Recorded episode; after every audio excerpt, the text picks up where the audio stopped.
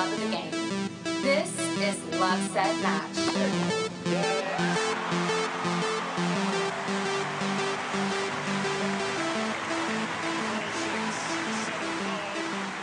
I mean, Andre Agassi had this quote, you don't have to be better than everyone else in the draw when you go out on the court. Like, you have to be better than someone that's across the net. I think you got to stay active in a sport sense, you know, go out there, do some sports. I think it always makes you feel better. Maybe more tired in the very moment, but actually the rest of the day feels better. And then I think giving back as well, you know, making other people happy is going to give you a good feeling too. Welcome to Tennis Pal Chronicles, the podcast to feed your passion for all things tennis. I'm your host, Phillip Kim, also known as Coach PK, the tennis pro for the Langham Huntington Hotel in sunny Southern California, and the executive director for the nonprofit Love Set Match. Hello, everyone. Welcome to February. We're super excited that we're keeping this amazing schedule going with our tournament podcast. And I have to give all the credit to our incredible co host, Valerie Garcia, because she is on top of it. Good morning, Valerie. Good morning, Phillip. Uh, not really on top of it, but well, we'll see, right? Actually, I don't know if you probably already forgot. You're giving me credit where credit isn't due. I think it was the very first ep- um, recording we had. I forgot. I didn't put it in my calendar. and I, I forgot to do notes, so we ended up recording like, I don't know, a day late or something. I just remember dr- definitely dropping the ball on the first one. Well, I thought the last podcast was so fun, even though you couldn't stay for the whole thing. We had you for the first half, and then we had Martin for the second half. And I thought both of you gave such great insight into the Australian Open. And wow, it was so fun to talk to you both. Uh, I listened to Martin's section, and I I just love listening to that gentleman speak. A very eloquent speaker, and He's um, so tennis literate, isn't he? He's yes, yes, for for sure. And you know the Brit the British accent is is something that we we love here in the United States too. We got to listen all day. and he really turned me on to the idea of Italian players uh, coming up. So I've really been watching for that and seeing what's happening in Italy. So you know, kudos for him being aware of that as well. You know, he, I'm pretty sure it was him. You can tell me that he said something describing the big three about like if you want someone playing for your life, it's Novak. If you want pl- someone playing for your life on clay, it's Nadal. And then he said something about Federer that was the best way of describing Federer I've ever heard in my life. And I can't remember what it is, so I need to go back and listen. I think it was, you know, something like if, if you could only watch one player ever again or something, you know, it would be Federer for, for the beauty. But uh, that was that was my favorite quote he's he's ever said, and, and I'm gonna um, take that to my grave. You know, it's it's gonna it's gonna live in my head and my heart forever, even though I can't remember it. But the feeling, whatever he made me feel, like I'll never forget hearing that. Uh, it was very very well said. Really well described. I don't know if he deserves the credit as orig- originating that, but definitely bringing it to our attention because I had never heard that before too. And yeah, again, just such incredible insight, and we're looking forward to having him come back when we're talking about Roland Garros, right? Yes, and maybe maybe even sooner. I, I'm pretty sure that he's he's up for more. Um, I have to work out what what the schedules look like. So yeah, that whole transatlantic thing, right? Yes, exactly. So we had some exciting stuff, Phillip. What or what's going on? How's the um, the nonprofit going? Nonprofit's doing well. Thank you so much, and great reminder to tell everyone that uh, this podcast is produced by the nonprofit Love Set Match, but it's sponsored by Tennis Pal. And Tennis Pal is the incredible app that you can use to find people to play with online. It's available on the Apple platform as well as the Android platform. It's free to download and you can find people to play with. And I think you just played this morning, didn't you? I I did play this morning with a group that I didn't find on Tennis Pal, but I'm playing on Thursday afternoon with someone who I met on Tennis Pal. Wow, that's awesome. Yeah, so I think uh, there's there's never a day if you want to play tennis, you don't have to go without a partner. If you're if you're complaining you have no one to play with, you're just not trying to find them on Tennis Pal. and that's and that's Holly's vision, right? Is how can we connect more tennis players to play tennis build the tennis community. She really has a heart for that, and I just love that about her. And she has been supporting us as a nonprofit since the beginning. So if you would like to support the podcast and the mission of our nonprofit, you can donate a tax deductible donation directly to aces at lovesetmatch.org via Zelle. That's the absolute best way. Zelle still doesn't charge a percentage. Of course, you can go to the website and donate via PayPal or Facebook on our Facebook page, but unfortunately, those are percentage based. But hey, if that's easier for you, take it, right? So, yes.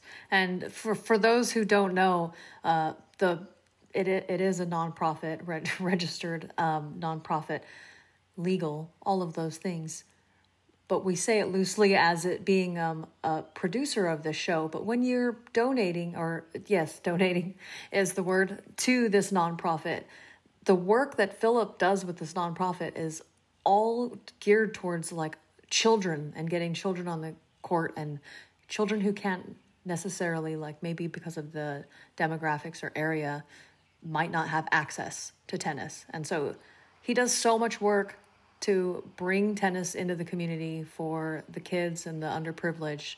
And so I just wanted to make it clear that um, even though the the nonprofit does produce this show, when you do those uh, donations, they're going towards the best cause I can I can think of. You know, um, getting getting tennis rackets in the hands of players who would never have that opportunity otherwise. Yeah, and Valerie, one of my favorite pictures of all time from our nonprofit uh, outreach in East LA is you with the girls with the face painting at the park. That was so fun.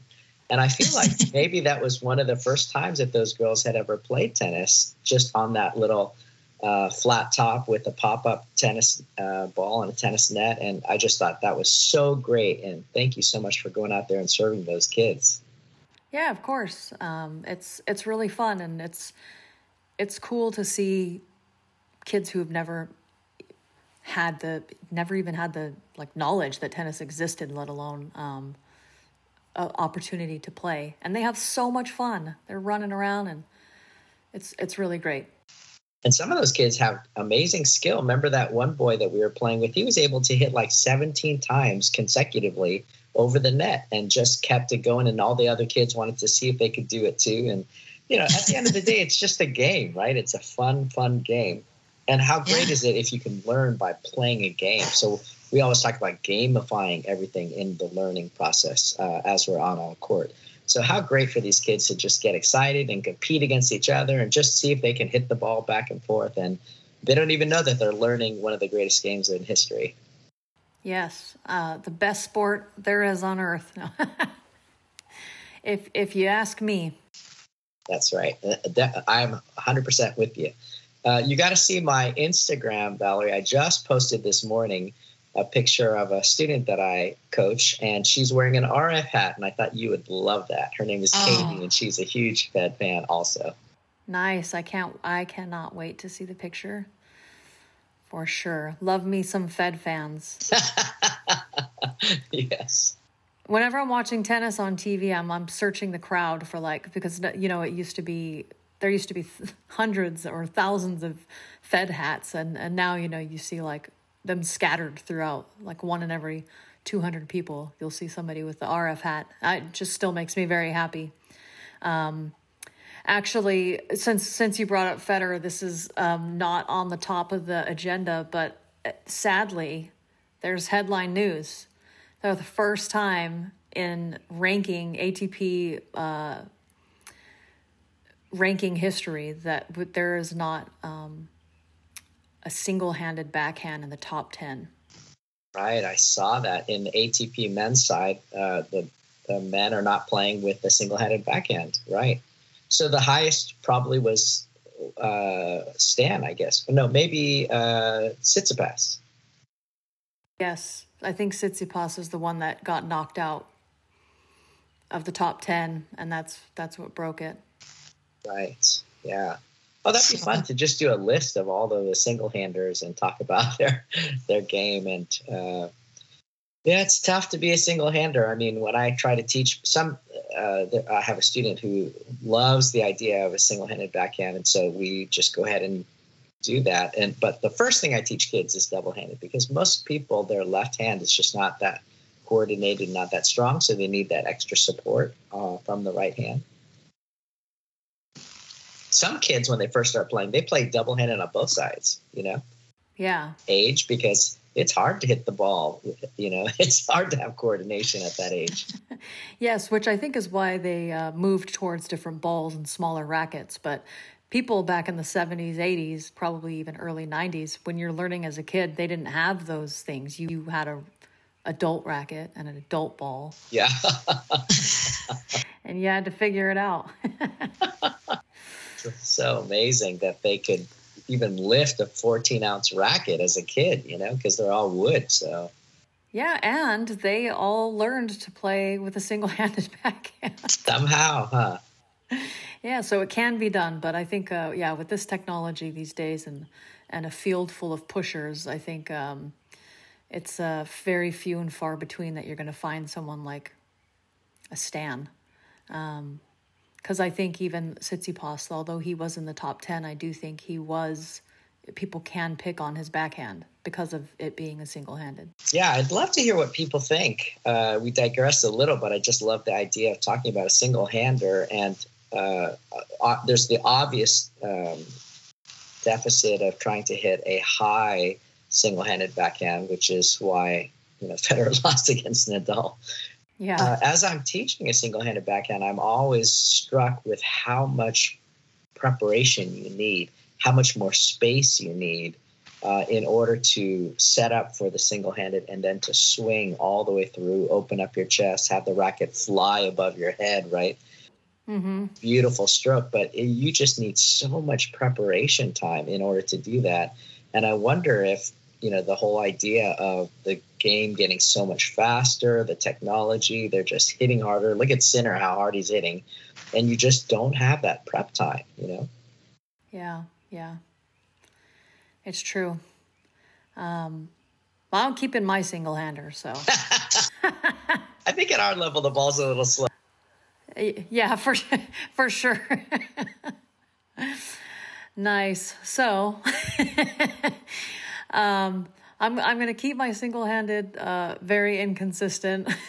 Weak weakness of a shot in my game.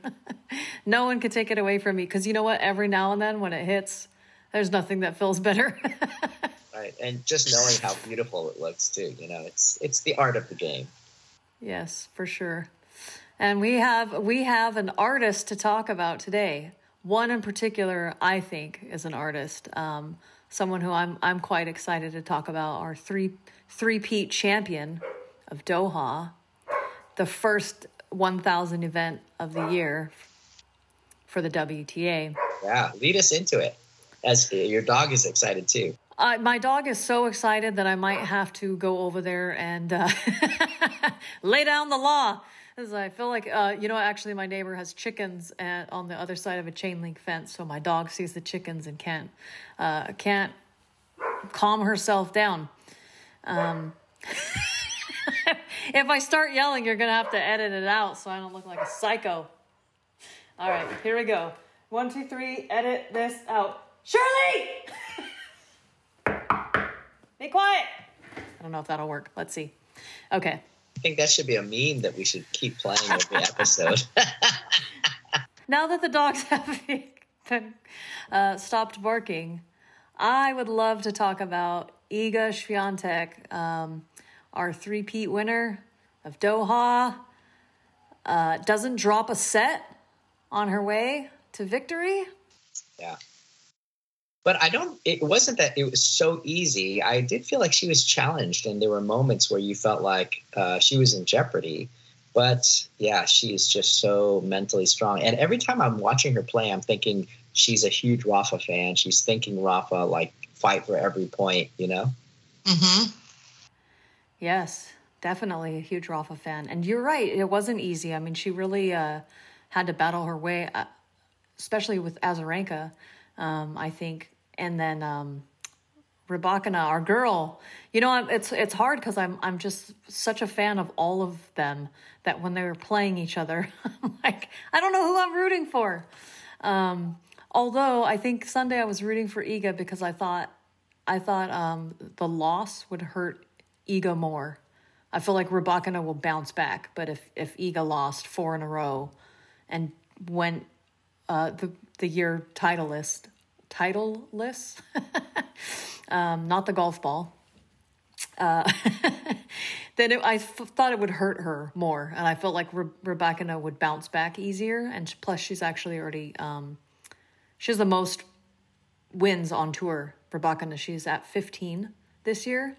That's why I thought she would win, honestly. But you could tell in the middle of the first set, she was really physically struggling. Uh, and then she talked about it in the interview afterwards. Let's listen to this interview uh, talking about how she felt. Well, I think it was a bit unlucky for me to get this problem with the leg at 4 1 because I had the momentum and uh, since I was already a little bit tired coming to this match, uh, I was pushing myself, and even though it was 4 1, every point uh, was tough. We both were fighting, so that uh, moment I, I would say was important and uh, unfortunately even i wanted to continue it was impossible took a bit too long and then change of the balls and uh, i would say just generally today was quite windy not easy to play but we both both uh, thought uh, fought till the end and uh, some things didn't go my way but it is what it is. Sometimes it goes my way so today is not the day but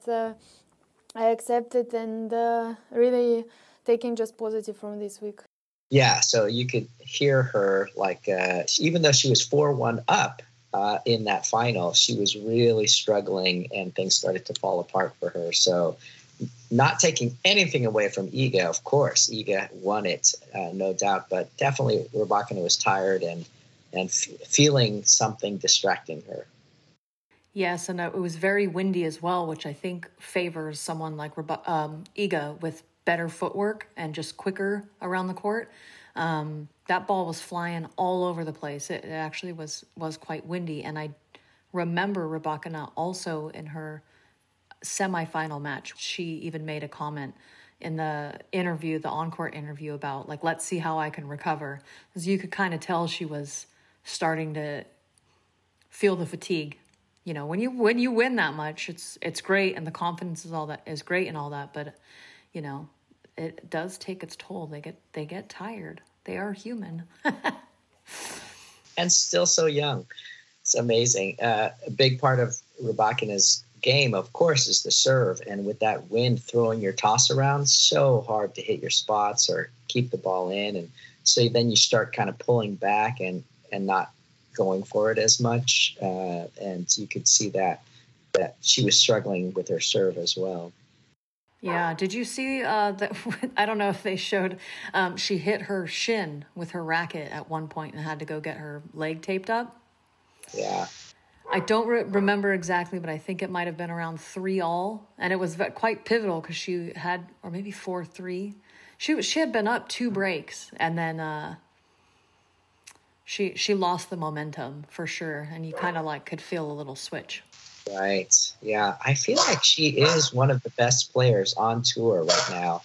So I have every hope that she's going to continue to do well and that she will bounce back. And even though she's very uh, calm in appearance, I could tell that there's just a raging fire inside her. So I always am so intrigued to hear and think, how does she take it? What does she feel afterwards? You know, what yeah. is she? Is she really as calm as she appears, or does does she? She's not. she's not. She's not because she's said um, in many interviews, you know, that inside there's a there's turbulence. And actually, at, in this match, there was one point I actually saw her look a little bit irritated. Um, there was like this one point where she looked at her coach, and it was the best face because it was perfectly it was perfectly like Rybakina where she was expressionless but it still said everything. Yeah, so she had given her coach she gave her coach this look. I, if I find it, I'll try and send it to you, but I probably couldn't. But it was great, and um, I do though agree with you. I think she will bounce back better. Um, I don't. I don't know that she'll take this loss to heart too bad you know? Yeah. And I mean, speaking of frustration, she actually injured herself because I think she threw her racket and it, you know, hit her or something.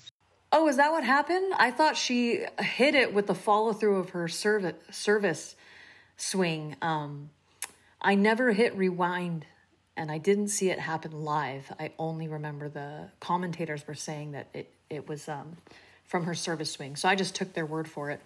This was in the first set, 4 1. Oh, that's good. You're checking too, because it. I think it was yeah four one when she was up two breaks, and then all of a sudden, uh, Iga broke back. Momentum shifted a little. Rybakina still had a chance to serve for the first set though, and didn't hold. I think they broke each other like three times each in the first set. Yeah, it was very hard for them to hold, and that shows you how good uh, Iga is in returning Rybakina serve. But also, I did feel like that uh, Elena was not serving her best and had to really kind of take some off to keep it in in the wind. Mm-hmm. Yeah. Oh, you're right. It, it was on a serve. Yeah, she hit herself on a serve. Okay. Yeah, I hadn't I hadn't seen it. I I only that's just what the commentator said. I thought I saw her throw her racket. Maybe I was thinking. So she also dropped her racket at one point in the match where she like stepped on it by accident. She stepped stepped on it and knocked it out of her own hand. Yeah, yeah that's what it was. Crazy. I, that would be some headline news if she threw a racket because she is quite uh, even though she has said she's raging underneath, she is pretty uh, calm on the outside. She's got the best poker face, you know?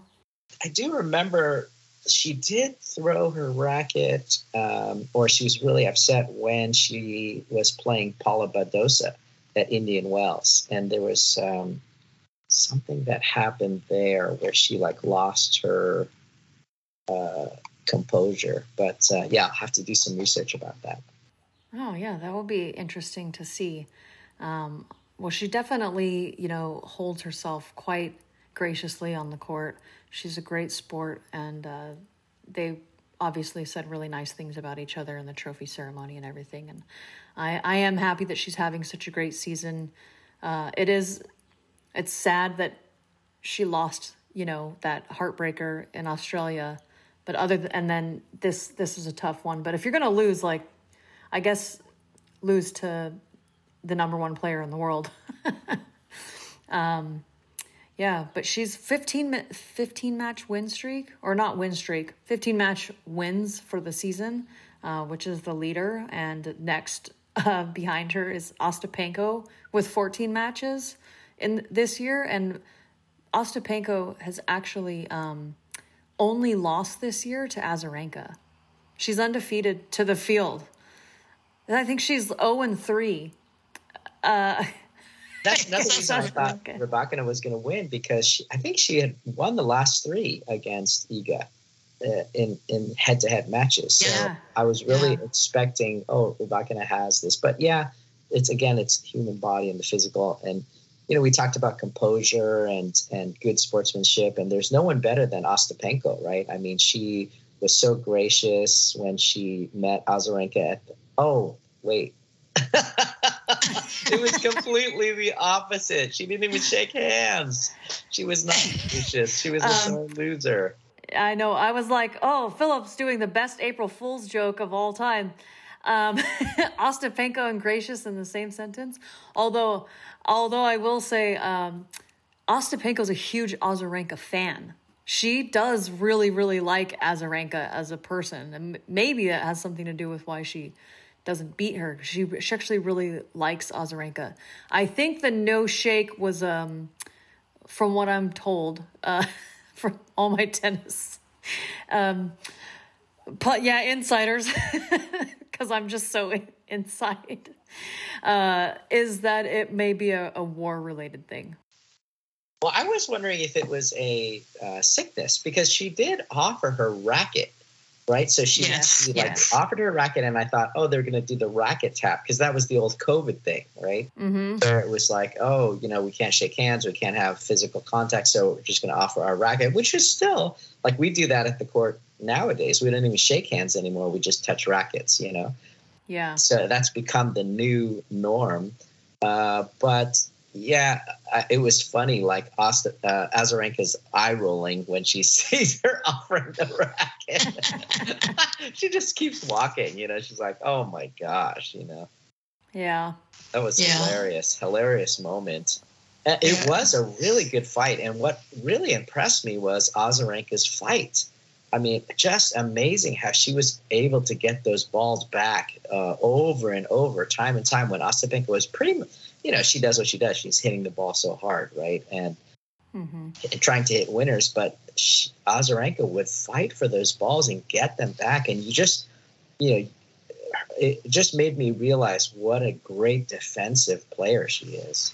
Yeah. I mean, and she's not even in her prime, I- I don't think anymore. I think she was, you know, way faster um, when she was younger. And yeah, I mean, I remember, I remember it used to upset me. Yeah, it used to upset me because she'd be running around chasing down all Serena's balls and uh, me crazy.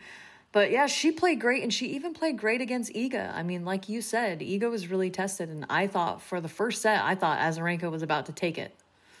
Um, so she she's been playing really good as of late, and it's it's nice to see. I, I'm I'm happy to see it anyway. all the more against person like Iga because uh, Iga is not hitting as hard as Ostapenko, and so even though it's more tactical and there's a lot, a lot of spin, it's slowing the ball down. Azarenka has just a little bit more time to get those balls back, and she was doing that really well.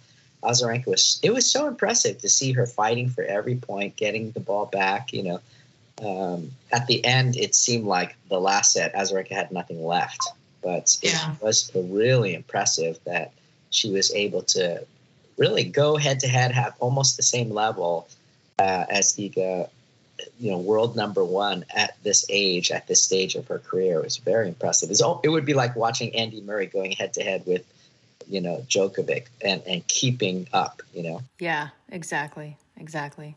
And uh, so very very good on Vika for that.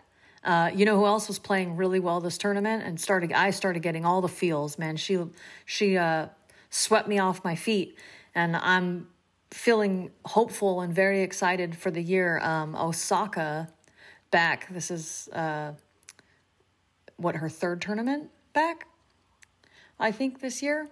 And uh she's playing well. She she beat Caro Carol Garcia and uh, and Petra Martic. She played against Pliskova, your girl, who's also playing really well right now. Um, and Osaka like lost in two tough tiebreaks. I was I was impressed. I mean, she was she, her footwork's looking better. Like she's looking quicker, and she hits the ball so hard. Like I forgot how beautiful her tennis is. It's it just completely like um it just mesmerized me. I got real excited and was like, "Oh man, I forgot that we were that we've been missing this for 2 years." Yeah. Yeah, I was impressed definitely against Garcia because I feel like Garcia was a really tough opponent for Osaka, and so that gave me like hope in seeing her play. And and you and I had talked offline. Wow, her footwork is getting a lot better. She's definitely uh, exploding to that uh, defensive get for a ball. Like in, in the last tournament we watched, she just was not moving. She would not Yeah. even try to go after the ball. It, it would just whiz by her. Yeah. Yeah. Everything was whizzing by. that looks like me. yeah. like I don't have that explosive first step, you know. And and she did have that, a little bit of that, definitely in this tournament. I was not as impressed as you in the way that she was playing. I mean, you know, every so often she hits a great shot. Like, wow, great, but her consistency is so low. I mean, so many errors. Yes. I, th- I thought it was amazing that she won both sets. Honestly, that's how I felt. Yeah, I, I think her game has because she is a power hitter and she's aggressive, right? Like that is her game style. She is the aggressor. Um, people like that, when they're not on, they are going to hit more unforced errors than someone like an Iga, someone who's like just a, maybe a little bit. Well, actually, Iga is pretty aggressive. That was a bad example. Um, some, but somebody who is a defender. Uh, Osaka, Giga is a, a, a aggressive, but has so much spin and incredible footwork that she can keep it going. Yes, yeah. So she has the she has the defense. She has the defense, even though she's an an offensive player. Osaka doesn't really have that defense, and she doesn't have the spin and the shape and all of that. She's basically like, uh, I'm just gonna try and hit the ball out of the fuzz. This is super fun to watch, right? It, it is really fun to watch, and I think that's why I was excited, is because I was just uh, really I, I forgot how hard she hits the ball. Yeah. Um, and it got it just got me excited. Then uh, a friend of mine was like, "Who are you most excited to see at Indian Wells?" I don't. I I actually said Venus because she hasn't been there in you know decades. But he was like, "I'm excited to see Osaka," and I was like, "You're right. I forgot. Oh my gosh, I want to see Osaka in person again. Um, I want to see her ball." Uh, again, and I'd I'd love to see her playing good. She came so I did want her to beat Pliskova, mainly because I wanted to see how she stacked up against Iga. You know, Yeah. And what a uh-huh. good win for Pliskova because I think in general people in the tour think of her as like, you know, big, serve bot. yeah, serve bot and can't play the game and can't win matches unless she's serving really well. And, and again, we're talking about a, a time where serving was tough, right, at, at this tournament. And yet she was still able to get those. And she fought through those tie breaks. I mean, two tie breaks in a row that she won. That that takes nerves and guts. It was pretty impressive. It does. And you know, her, her movement is fantastic. And she is a little bit of a serve bot eh, just because she's a good server, but she actually has a really good game and good movement. I some of the defensive shots she was pulling off on Os- Osaka's shots, I was like my jaw was on the floor. I was really I was really impressed. I was too. And, uh, you know, she does have a pretty stellar forehand. And that's what I've always loved from, you know, from the beginning is maybe she has an American style of game with a huge serve and a huge forehand, you know. Her backhand Yeah. is decent, but uh, it, it's always been her movement that kind of hampers her. And she's a big girl, you know, so it's very tough for the taller ones usually. and she was taped up all over the place too. Uh, she's actually because she's been playing so well. I think she's, you know, her body's probably just still feeling it exactly. Um, so she didn't even. She ended up retiring for the semifinal. So Iga got the walkover. Um, in another, was it a quarter um, or the semi? Fernandez and Rybakina. Did you see that match? Because that was pretty exciting in the first set. Yeah, the first set was exciting. I I, I was worried for uh, Elena for sure. Me too. I was like, no. I think she was like, uh, Fernandez got up a couple breaks, one or two breaks, one for sure. I mean, and she was rolling, and I was, yeah, I was pretty scared. But then Elena, what a what a comeback, what fight! Like it's so good to see her hang in there. She often will even lose the first set and come back in the next two, which is scary for her fans. Yes, but just the fact that she can and and does and so it makes me wonder if she's more like a Djokovic where she needs that challenge, she needs that push, you know, to get to that. She's not like a, a, a great front runner unless it's like an easy matchup, you know. yeah, yeah. It's interesting. I mean, Did you hear about the fan? Sorry, sorry, I didn't mean to talk over you. what's up? Did you hear about her fan who like tried to catch a ball she hit out hit in the crowd? I don't even I don't even think it was a si- signed fa- ball. Like she just hit a ball. Uh, He like jumped over a, a wall or a rail or something and like face in between this the railing and the seats, and there was like he just literally disappeared. Yeah, that was scary. He was an older guy too, so I was worried for him. Oh, I didn't. I haven't seen it yet, but I was listening to a podcast on my way to record this podcast, and they were talking about it. it I think it's um the TC Live, the Tennis Channel Live. Um, they do they do like a live broadcast show before the tournament. You know, the days matches start, and they actually put that out into a little podcast. So I'm gonna have to go see if there's. I'm gonna have to go look for that video because now I'm curious. It's on. It's on there. Yeah, and the man was at the railing, reaching over, and then literally just did a 360 and fell Ooh. down. And Oh. I have no idea how he's doing, but that was really scary. Yeah. Yeah, well, when you, I mean, I hope it was worth. that ball that just wasn't even signed from her. Definitely not worth it. Definitely not worth it. So Philip, you're a coach. I have a question. I'm gonna I'm gonna take us out of out of that into some um into. Oh, go ahead. Go back to Osaka because the exciting thing for Osaka is that she's going to jump 450 places in the WTA rank- rankings on Monday. So Wow, yeah, it's going to go way way up.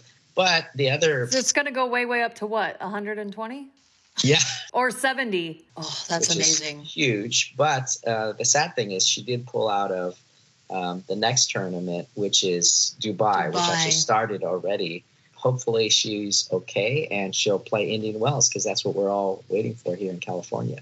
Oh yes, please play Indian Wells. Um, I I hadn't heard that. I maybe yeah. I guess it's a process to get used to being on tour again, right? Physically, probably. Um, match play is so much different than all the training. Yeah. Oh, I think she. See, I'm reading here that if she gets through the quarterfinals at Indian Wells, she would move up to around 160 in the rankings. So she's still far down. Oh dang, she has to win. She has to get to the quarterfinals of a 1,000 event to get that. Well, I think uh, She played summer. forever. I mean, come on, you know. Yeah, it's true. I mean, she. I think everyone wants her to be ranked. No one wants her name floating in the draw. That is for sure. Although it does make for it does make for fun first and second rounds, though. You know, which can sometimes can be very boring. I shouldn't say boring, just not headline news. The matchups. Wow, I didn't I didn't realize 450 points is a lot. Yeah, so she'll be unseated again at Indian Wells and see how she does. Nice. Yeah. Well, I was going to ask you as a coach because there was news, there's big news. Well, there's always a coaching carousel going on, but the newest, um, the newest fatality was Sakkari, Maria Sakkari's coach, um, who, and she's been struggling for years. So I think most of the people in my tennis insider circle agree that it might actually be a good thing and a good time to switch. But I'm curious because from a coach's perspective, because you have a, I think, um, probably a better perspective. What What do you think about that? Yeah, I think a player has to do what they feel, right? If they're feeling like they're not building confidence and growing going forward, uh, it's it's going to be tough. I think her coach is Tom Hill, right? Uh, Yeah. he's he's actually really young. He's only like 28 years old, I think, and he's uh, a British British coach. He also, I think, I thought they he coached Danielle Collins also. Oh, Yeah, so he- who's also having a good year. On the Yes. side note, her last year though, right? You had talked about. Yeah. Yeah, so pretty soon Tom Hill's going to be out of job. Yeah, well, I guess he is right at the moment. Thankfully, other people are firing their coaches too, so there will be somebody looking. Do you think? it's interesting that he helped uh, Collins, you know, have that breakthrough year, and so you feel like uh, Sakkari kind of took a chance on a young coach that helped uh, Danielle Collins uh, really break through, and maybe it was like a let's let's try this out, let's see, because I mean, because he's so young, he doesn't have like a huge name, uh, and not a lot of players. There's a carousel, right, of these coaches coaching each other's really high level players.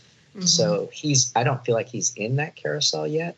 Um, so I feel like it makes sense that if she's not getting pretty immediate results, that, um, you know, that she would keep looking. Yeah.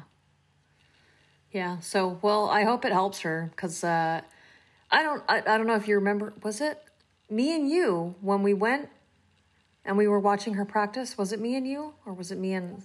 And she like went out of her way to say hi to us. She's such a I know she came up to Nice the wall and she like. Nice waved, person. hello. Yeah. And she's practicing Yeah. her serve. so sweet. So I just want her to do well because she seems like a nice person, and our interaction with her uh, basically made me feel like she's a really nice person. Yeah. Um, I mean, he did coach her to the, her highest ranking. Uh, she got to world number three, and and Tom Hill was her coach during that time. Uh, so, you know, maybe he had really great effect, but yeah, it, it can't all be just the coach, though, right?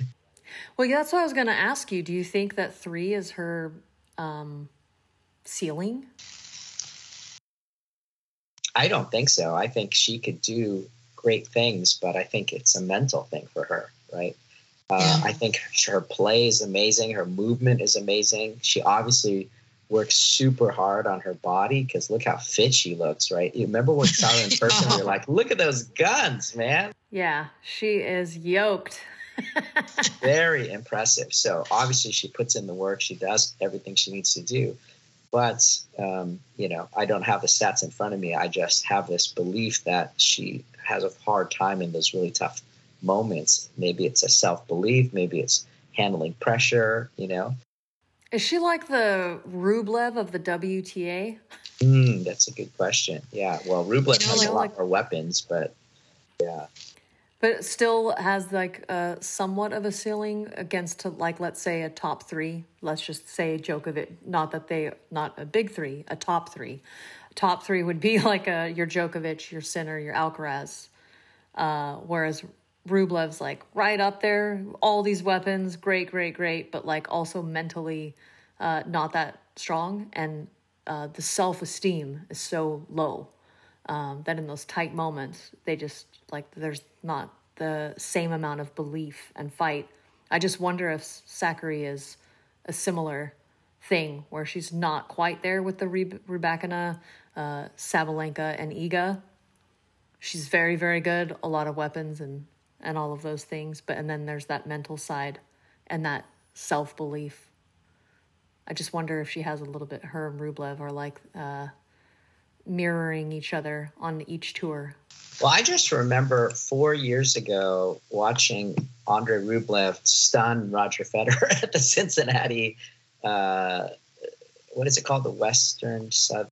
Oh, Western and Southern. Yeah, Western and Southern. And, you know, this is his tournament, right? I mean, he's won that tournament so many times. He loves that surface. I really thought uh, it was a no brainer. And yet, Rublev took out Roger Federer on on one of his favorite surfaces. I mean, it's either Cincinnati or Dubai, right? I, so, and and Wimbledon, of course.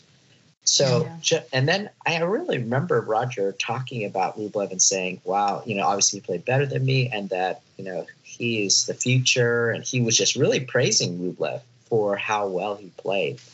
Uh, and this was 2019, so four or five years ago, and yet Rublev has ha- not had his breakthrough. So for him, for me, I feel like in Rublev's mind, he is right there, very close, but constantly losing. How tough is that, right?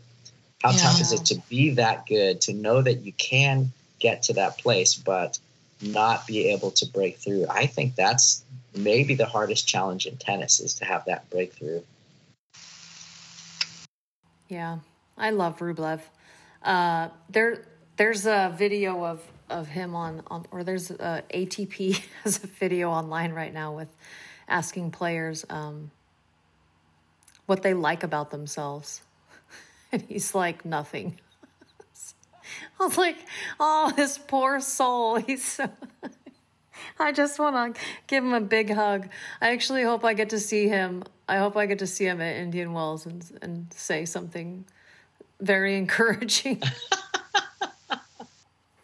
it's sometimes it's so sad to hear, but he actually played really well. Well, so it's like now that we're speaking on the ATP a little bit, uh, there are there were other tournaments going on. They're not the main uh, draw of this episode only because we're focusing on the bigger tournaments, the one thousands and the math and the majors. Um, but there was uh, 500 in Rotterdam going on, and Rublev lost a really tight match to De Minaur. I was really surprised that he lost. I mean, I know de Minaur was really um, on his game right now and on the rise, but I really thought Rublev was going to win that.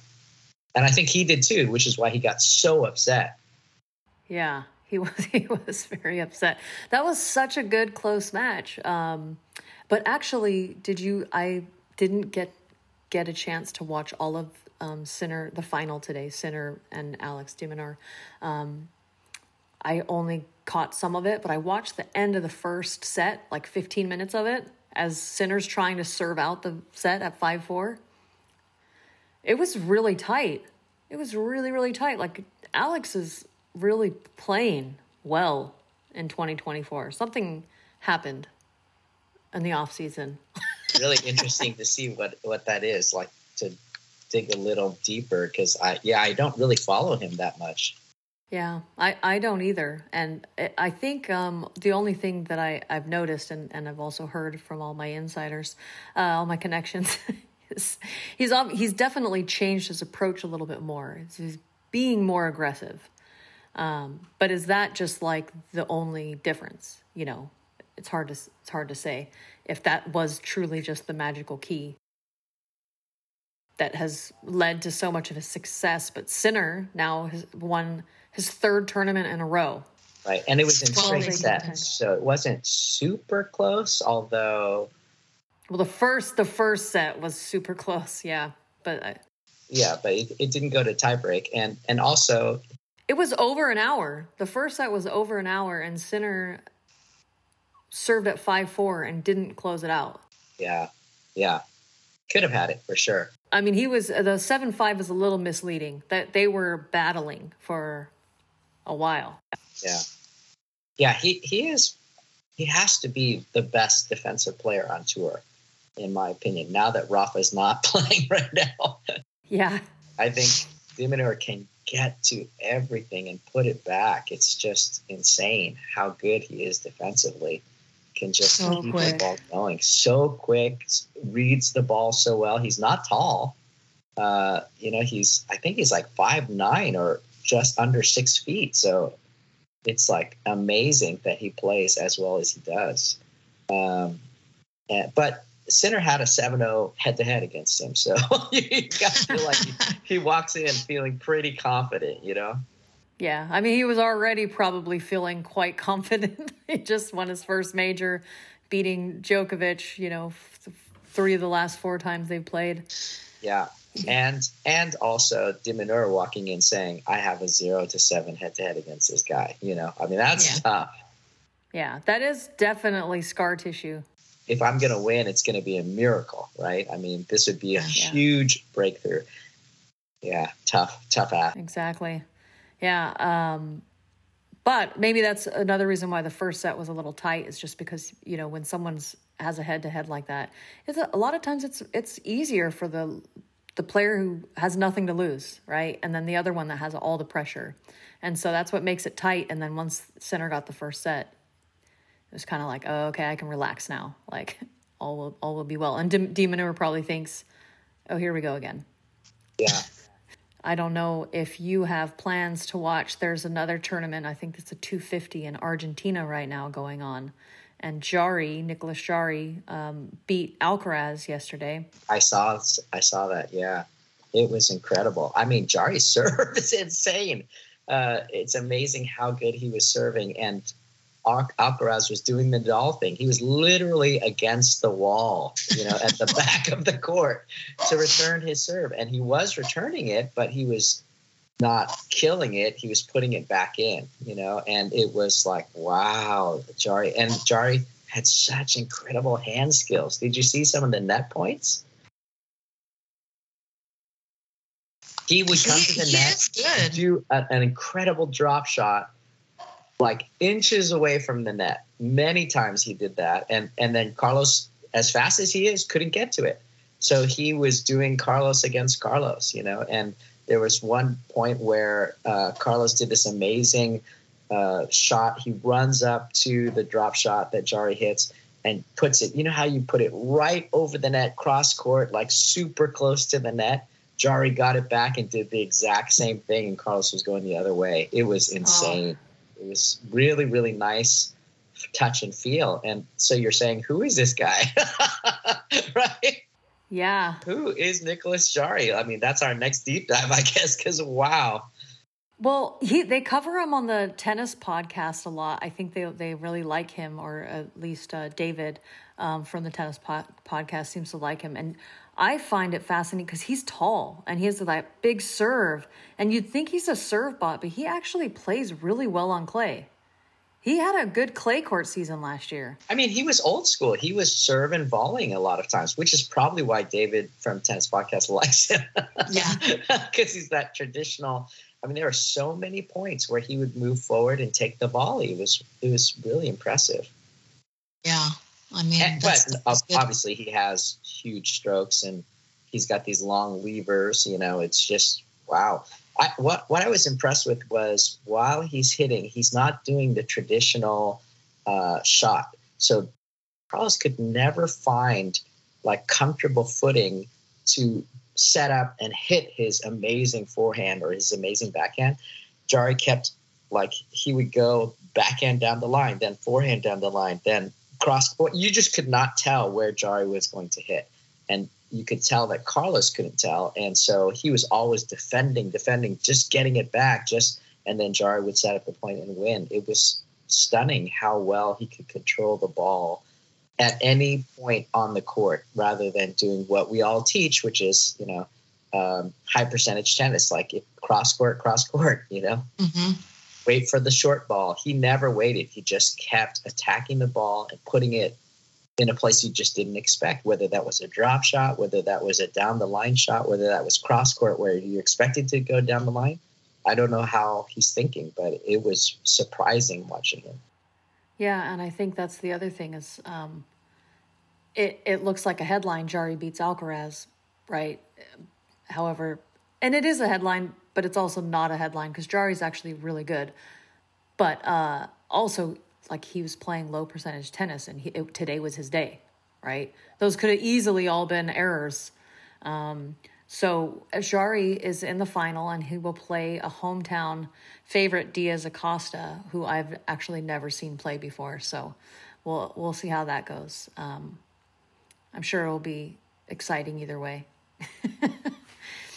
for for them because like they're both South American. So either way, they get they get a someone from their continent winning the title. But we have our own continental tournament happening in Delray, Florida. Uh, tons of Americans in the draw, but Fritz and Paul are the ones who have made it to square off in the final. You gonna watch? you got a you got any picks? I am not, uh, you know, as much as I love tennis, the the way that I watch tennis is through YouTube, and the problem with Delray is the footage is horrible. The cameras are really bad, and so it really makes it unenjoyable to watch. I mean, I did try to watch a couple of matches, um, but I just feel like, what's up with these American tournaments and their really bad cameras? Oh man, well we gotta step it up, camera people. Uh, Fritz, I'm sorry, not Fritz. Well, Fritz, I think if he wins, he gets in the top ten. Don't quote me on that, but I'm pretty sure that that's what's on the line for him. And uh, also, just you know, winning a tournament is always good for confidence and and building that back up because I feel like he had a a rough go of it last year. But Tommy Paul was playing quite brilliantly, and he even said in his post match, uh, I don't know if it was an interview or or the conference, but um, he said he's that was like the best match. His semifinal um, was the best match he played. I think he played Tiafoe in in like two years. Like he he was so impressed with himself. so he's really he's really feeling it. And I normally like uh I don't know. Normally this wouldn't be a 250 and uh, not I'm not really a Tommy Paul fan. I realize he's an amazing athlete and he's a great tennis player. His brand of tennis to me is not exciting and I I tend to skip his matches. Um but I think I might actually try and catch this one because I feel like uh, they got a lot to play for, and Americans, American v American on American soil should make it interesting. So, uh, yeah, anybody who wants, go check that one out because there's still time. No. uh, this might be a little bit off topic, but I think one of the more interesting battles that's happening right now is with the American players is whose girlfriend has a, a better YouTube channel. this is great. I haven't. I can't wait to hear. yeah. So so Taylor Fritz has an amazingly beautiful blonde girlfriend who's often in the box. Right, you can see her at every match, and she follows him around and she blogs and she has her own channel. Her name is Morgan Riddle. So I encourage you to check her out. And Tommy Paul, for the last year, has been dating an influencer who is also blonde, beautiful in in his box. Her her name is Paige Lorenz. And so both of them have kind of the same kind of influencer uh, YouTube channel where it's not about tennis, it's about them. It's about their skincare, about the, the things that they do, uh, the products that they wear, the clothes, you know, super girly. But they'll they'll go to the match, and so you get to see all this background stuff of Tommy Paul and background stuff of Taylor Fritz, and uh, they'll you know have the passes and you know walk into the tournament and you get to see the players uh, area and you know they're you, you really get good inside info which is why i watch uh, Mallory. uh, but it's really fun to, you know, watch this channel. So I would love for you to watch those YouTube channels and tell me what you think. We should Oh, discuss yes. that because sure. it's, I it's didn't so know funny. about this. Yeah, it's so fun. You know, I watch all those YouTube channels, and one of my favorites, of course, is Is it Daria Kasatkina? Thank you, Daria Kasatkina, uh, and her channel. So I watch her, and you see a lot of inside background stuff. And she, like, I think she's good friends with uh, Rebecca, and even they had Sabalenka on the other day, and they were just like sitting in the players' cafeteria eating and talking. You know, it's just so fun. So Yes. there's really that cool background stuff. Not so much of that with uh, Tommy Paul and uh, Taylor Fritz's girlfriend because they're you don't see them interacting with the players, but you do see them interacting with the players' girlfriends. So like Paige Lorenz was hanging out with. Um, Paul's Paul's girlfriend. no, no. It's interesting that I haven't seen them two together. That's really interesting. you would Oh, think okay. that they would do like a tag team YouTube connection, right? It, uh, it was actually uh, Paige Lorenz was hanging out with uh, Tiafoe's girlfriend at one of the tournaments, and so Okay. they're both kind of waiting for their boyfriends to finish. And while they're waiting, they're like, you know, enjoying the city and going around and having fun. Oh man, now I have all this content I gotta go look up. I'm I'm never gonna get out of the house. I'm sorry to waste your time. no, it's okay. I mean, uh, if it's tennis related, it's never a waste of time. I do feel like it gives you background into tennis because you get to see stuff you would never see, right? I mean, we would never have that kind of VIP access, but oh no no no, we would we, we will one day. when we when we take over the world. so so here's the fan question for all of our listeners: Which YouTube channel do you like best? And uh, they don't even know we're talking about them, Paige and Morgan. So we're giving them lots of love. Yes, I'll, I'll try and slip into their DMs and let let them know. Um, so speaking of random insider information, we have this is uh, the perfect segue to the next thing on the, on the list of things. Um, Car- Carol Garcia, she's been um, teasing this new uh, podcast for I don't know three, four, or five months, something. Um, and the first episode finally launched yesterday, and I when I got that little alert, I was super excited. So it's called Tennis Insider, and it's uh, Caroline Garcia and her. It says partner. I don't know if this is her, you know, a, a romantic partner or a business partner. But it was a great episode. So the first episode, it's it's basically him interviewing her and them talking about her and her career and she was so um, open. I mean, the, some of the questions he asked were so blunt. Like uh, the people talk about, like, hey, you know, when you're because her game style, as we all know, if we watch tennis, is is attack, attack, attack, very, very, very aggressive. And when it's on, nobody's beating her. And when it's off, it's off, and she can have a very bad day and go down to anyone. Um, and he he asked her, "Do you ever think about maybe developing a plan B when you're when you're like off you know and she she had a great response which i'll let you go listen and, and hear. Um, but the, he asked a lot of these types of questions and she gave so much insight into like just the struggles of being a tennis tennis player professional tennis player. How yes of course you don't want to complain because you are living this dream life and it is a very good life but you never get to see your family your friends um, there's so much sacrifice and there's so much travel um, and you lose way more than you ever win. I mean, unless you're. Uh, that's what was so special about Federer, and then Nadal comes and does the same, and then Djokovic comes and takes it to another level. But those people are like f- not of this world. That is not most people's experience um, on Earth or in the tennis world. And so, yeah, it just was really, really great insight, and I highly encourage anyone to listen. I can't wait. I hope when she has other players or coaches on the on the podcast. Hopefully she gets them to open up as much as she opened up.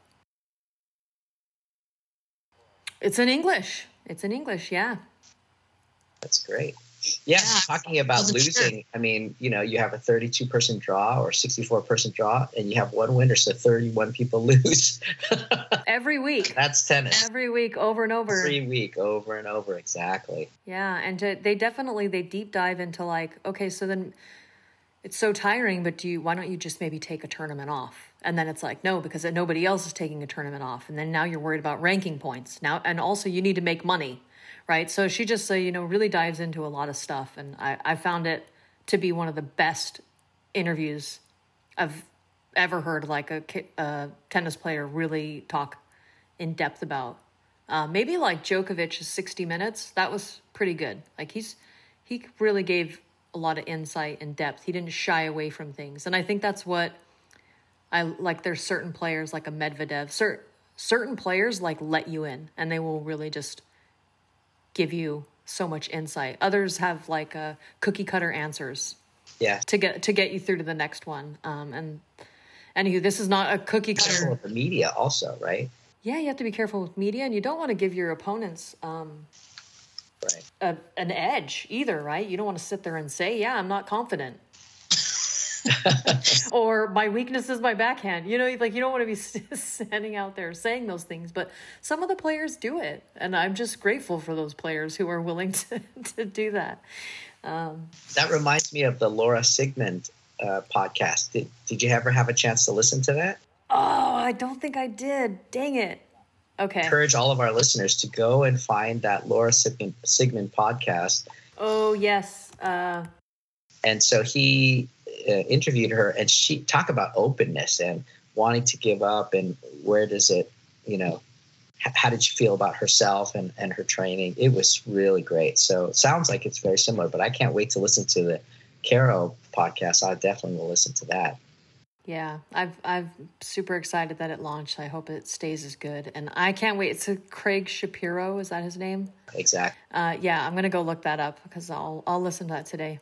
Interview is really really great yeah just so it, it- he was stunned that she was being so open and and talking about how hard it was and what her life was like and and that she didn't receive the coaching that could have propelled her to be a lot better than she is it was very interesting Nice. Thanks for bringing that up again because you had brought that up in a previous talk, and I completely forgot about it. Um, so I'm gonna have to go do that. That's on my list of things to to do today. I'm actually I have a two hour drive.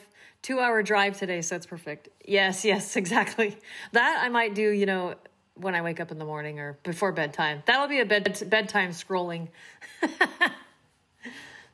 oh yes, I Lord knows I need them. maybe I'll maybe I'll try them. Who knows? Maybe it'll be like this brand new Valerie, this Valerie who puts makeup on, um, and the world will will not be ready for it. you are beautiful in any way you present yourself you're such a beautiful person Thanks, Phillip. yeah and a beautiful girl Um, we have some upcoming tournaments. Uh, we have some smaller tournaments. We have Los Cabos in Mexico. It's a 250, where Zverev and Tsitsipas are the top two seeds. Um, we have Doha, uh, for the men, because we obviously had the women. So the men are going to Doha, and Rublev is the top seed at that one. And we have um, a tournament in Rio, in Brazil. Uh, Alcaraz will be headlining that. So the guys are kind of spread out everywhere. There's a lot of smaller tournaments happening, but our major focus um, is going to be Dubai, which is start as Phillip said, it's already started. Um, and it's a WTA 1000 event. So back to back WTA 1000 events, which I think is kind of crazy. They're like week, yeah, week after one week after another. It just kind of seems a, a little um, poor in the scheduling thought. But anyway, exciting for us because we get these amazing draws, and Sabalenka's now back in the draw because she wasn't at Doha, so that's pretty exciting. I think. Um, what I haven't had a chance to look at the draw Phillip to see like who's on what side and um, or half of the draw. But do you have any exciting things that you're excited about for Dubai, or do you have predictive winners? Gosh, I, it just makes me miss Roger Federer because I always think of Roger Federer in Dubai, you know, and I think he still has a house there and stuff, right? Mm-hmm. So how sad that we don't get to see him play one of his favorite tournaments. And I always think of Dubai as a very fast tournament as well uh, as far as their surface. And I feel like they kept it fast for Roger, but I don't know if that's true. well, they should. I mean, at least someone should have, because they so imagine how many more Grand Slams he would have had. But the the tour around eight years into his career, all the courts started slowing down. Yeah. And um, I, they... I, think it's just stunning that I, I, don't I don't think Rybakina has pulled out of Dubai, but she's scheduled to play tomorrow. So you know, is she going to play? That uh, I should follow up, but I just can't believe the schedule for these people. It's just insane. It really is. And you would think with at least you would hope, I guess, or I would hope that with them being back to back 1000s because Miami and, and uh, Indian Wells are are considered back to back, but there's a week in between. There's or weeks, right? There's a lot of time in between. It's like uh, some these thousand events sometimes, especially for women, they're like harder than a major because there's no days off. You're playing every single day, and at least for women, it's still two out of three. Men can argue that uh, a slam is harder because there's a three out of five element, even though you get a day off. But with the women, it's basically a major with no days off. Yeah, and the and the question is how far in the last draw did you go? So if you're Rybakina, you got to the final, you literally have no days off because you're just traveling and boom, you're into the next tournament because you made it to the final. Whereas if you lost first round, okay, you got a week or so, right, to recover yeah. and set up. And but it just shows you like a Djokovic, a Federer, and a Nadal, when they're winning, they have to play the next tournament almost immediately because they've played the full tournament of the last tournament. yeah. And if they got it to the finals or if they won, that they start the next tournament right away because they make them so close. It's true. And actually, at least with the big three, they had better scheduling, uh, personal scheduling, where they actually took, yeah, towards the end, they started to actually take off tournaments that weren't big because generally these really big ones aren't so back to back. It's more like um, you might have a thousand and then a 250 next, like the next day, but, but maybe a better player might say, I'm going to skip the 250. But to have two back to back 1000s is pretty crazy. And what I think is crazy about what you just mentioned is Nadal, for most of his career on the clay swing, he went back to back to back on all the clay court tournaments, whether they were 250s, 500s, or 1000s, or Roland Garros, right? And he was playing and he won. And it was like, how does the, and he, man, that guy was running, right? He wasn't playing like a serve and volley, my matches are over in 55 minutes. like he was grinding. He was grinding. He was probably running a mini marathon in every single one of his matches. And for for many many years, you know, he would go the entire clay season with maybe with no losses or like one loss in a final to Federer or Djokovic.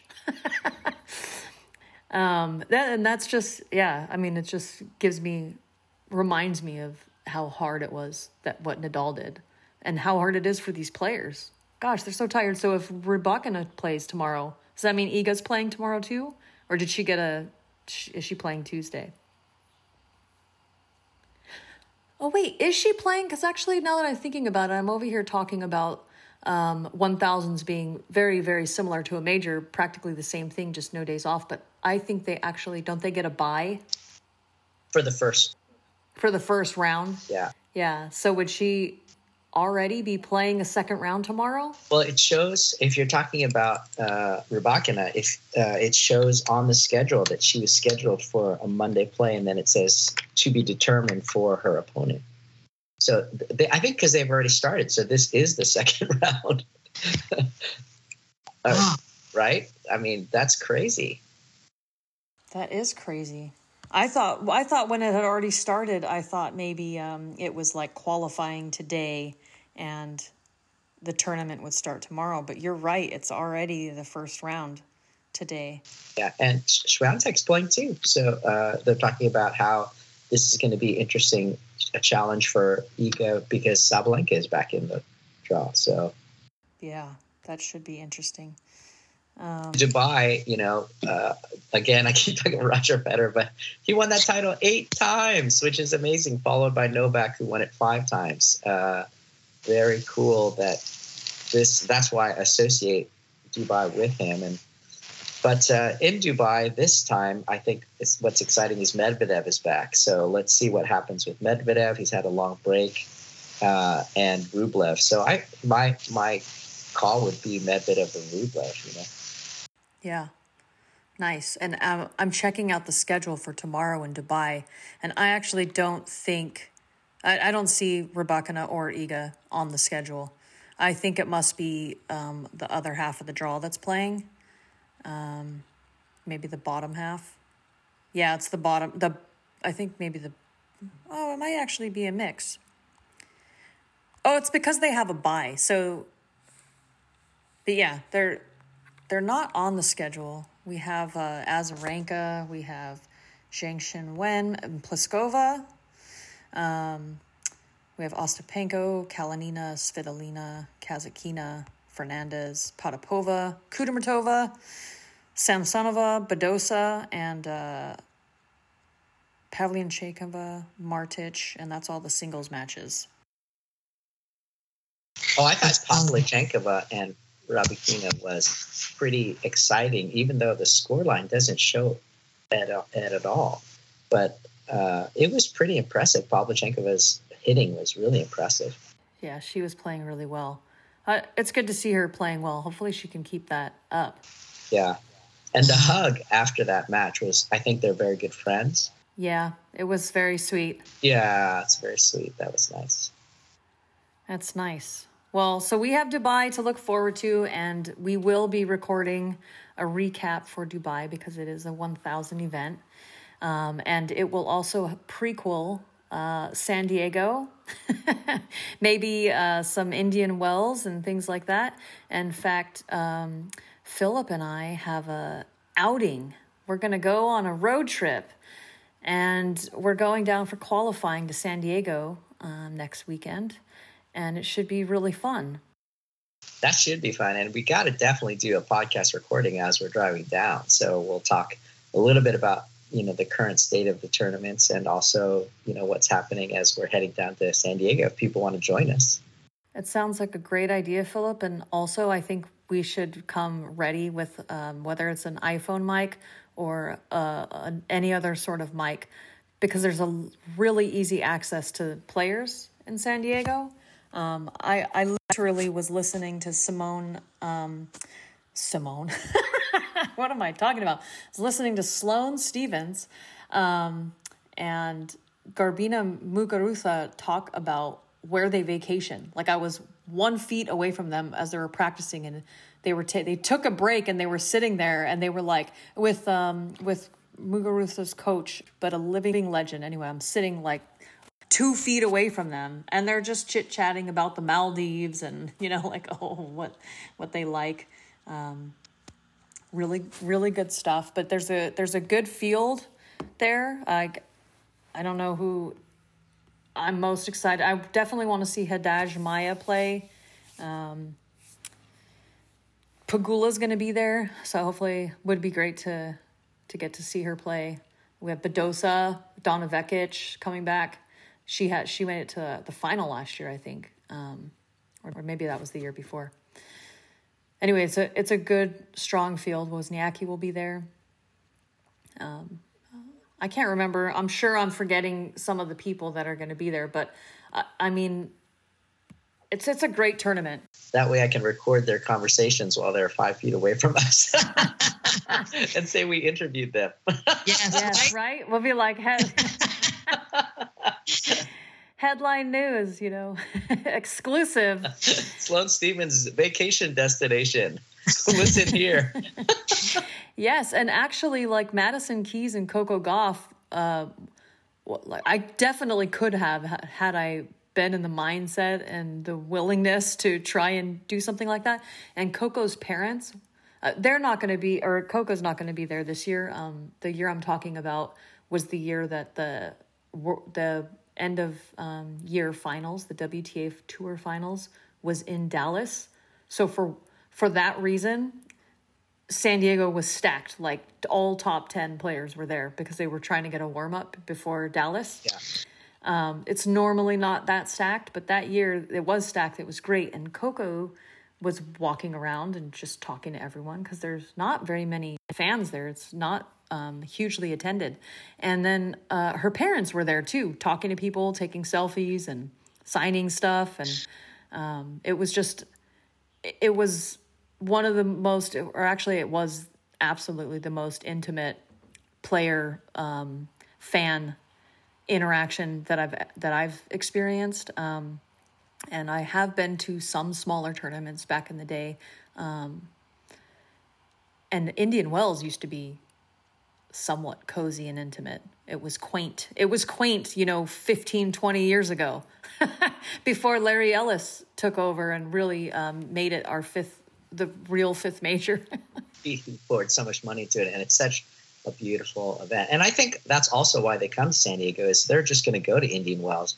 They love coming to California and spending time here. It's part of their vacation, right? So they they everyone talks about how much they love coming to California to play Indian Wells, but also just to be here and be in LA. So we often hear them, oh, they're in Los Angeles, they're doing something, and it's like, gosh, it'd be great if we could catch somebody, you know.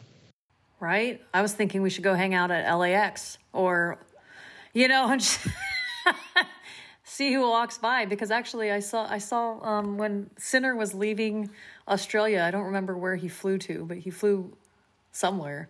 And someone was like, "Oh, I'm just at the airport, and here comes Sinner walking by with a bag that I know has the Australian Open trophy in it." Like, how cool would that be? We're going to become tennis paparazzi.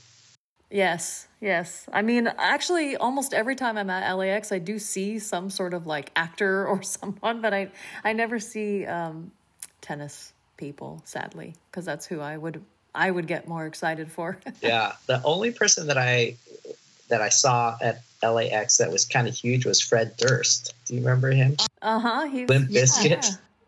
Nice. I totally recognized him from videos, and I walked up and I said, "Do I know you?" Like I really felt like I knew him, and then I realized, oh, he's this huge artist. Oh, that's why I know him because I watched him on video. he was picking up his daughter. I thought he was my friend because I recognized him. It was so funny. Oh, that's awesome. You know what? I was I was at a supermarket the other day and I had the same thing where I saw someone. I was like, I think I know you. Have we met? And then I'm like, as I'm walking away, I'm going, oh my god, I think they're in a TV show I used to watch years ago. like, I wonder how often they deal deal with that. Like people thinking they, they know, like, uh, not trying to be a paparazzi, just really thinking like, oh, I like trying to be not rude, right? And interact with someone you think you know. Well, hopefully in the future we'll be able to just point our phone at somebody. They'll tell us who they are, and then we won't be a, an idiot. Yeah. yeah, actually, we probably won't even need a phone. We'll have some sort of headset on that just filters filters the information into our brain. well, speaking of something to wear, do you have a tennis pal uh, shirt or a sweatshirt or something? I don't. I have nothing. Mine, so that you can share, and then we can both be wearing tennis pal gear, so that we can say, "Hey, we're from Tennis Pal," and we record you. so that's the least we could do, right? No, that will be perfect. Yeah. Or Love it. Okay, sign me up. yes, exactly. We definitely will do that. And that reminds us of our incredible sponsor, Tennis Pal. Thank you so much, Halle and the team, for keeping the app going. We love you guys so much, and we encourage everyone to download and uh, use the Tennis Pal app. Post a picture, tell us about your tennis experience and your tennis journey, and, and join the community. It's so great. And of course, you can find people to play with as well. Yes, do it. Phillip, thanks so much for uh, hanging out today and chatting about all this wonderful tennis. What a lovely Uh, morning to spend with you. It's so great. Likewise, and I can't wait to see you. I'm going to see you in six days, and we're going to have a nice adventure. Absolutely. And we had such a fun time last time going to Indian Wells. That was great. Yeah, and we get to go to Indian Wells today. I mean, next month. today. Uh, So- if you haven't heard that e- episode of us traveling to Indian Wells, go dig it up. It's a lot of fun. Uh, Tennis Pal Chronicles. And I think you'll have a good, it'll be a good prequel to what we're going to do in San Diego. Thanks for listening, everyone, and may all your serves be aces. Aces.